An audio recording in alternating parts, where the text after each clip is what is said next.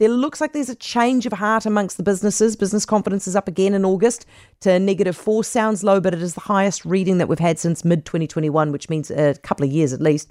At the same time, inflation expectations are down. A N Z is calling it a Goldilocks scenario, and Liam Dann is the Herald's business editor at large with us now. Hey, Liam.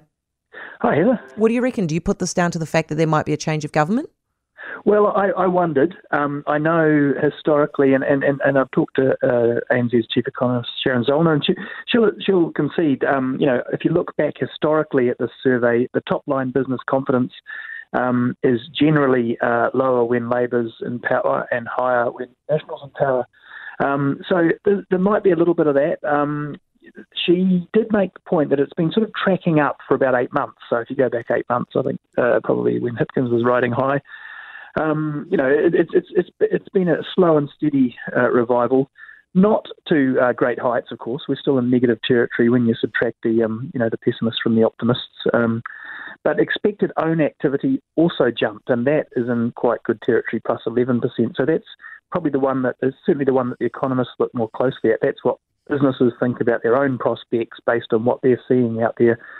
Um, and that that's reasonably positive. And, and, you know, as well as the fact um, we, we may well uh, have a, a more business-friendly government coming in, um, there is also the fact the Reserve Bank has said inflation, uh, interest rates are on hold, and there is some hope that uh, inflation's coming off. So the, the, the businesses are saying that their expectations and the indicators that they have for pricing, forward pricing and things, suggest that inflation is coming out as it's supposed to. So, so a little bit of things working as um, the Reserve Bank would hope.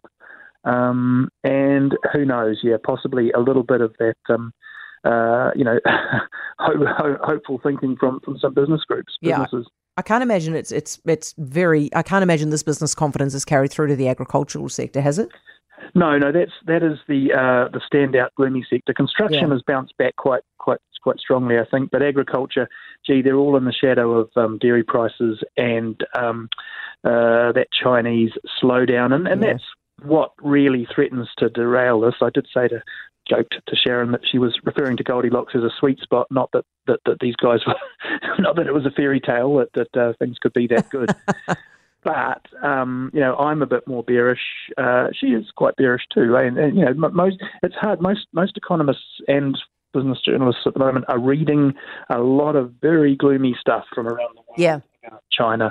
And it looks like Xi Jinping is, is sort of determined not to do a, some sort of mass stimulus to uh, get through it. So it means um, a more protracted uh, slowdown, which might be good, might help restructure the, the Chinese economy, but could mean a very tough um, tough season uh, ahead, you know, and, and, and possibly us. a deep, deeper recession for us. Yep. So maybe that business confidence won't last, um, but, uh, you know, we'll take, take what we can get at the Absolutely. moment. Absolutely, couldn't agree more. Liam, thanks very much. Liam Dann, the Herald's business editor at large.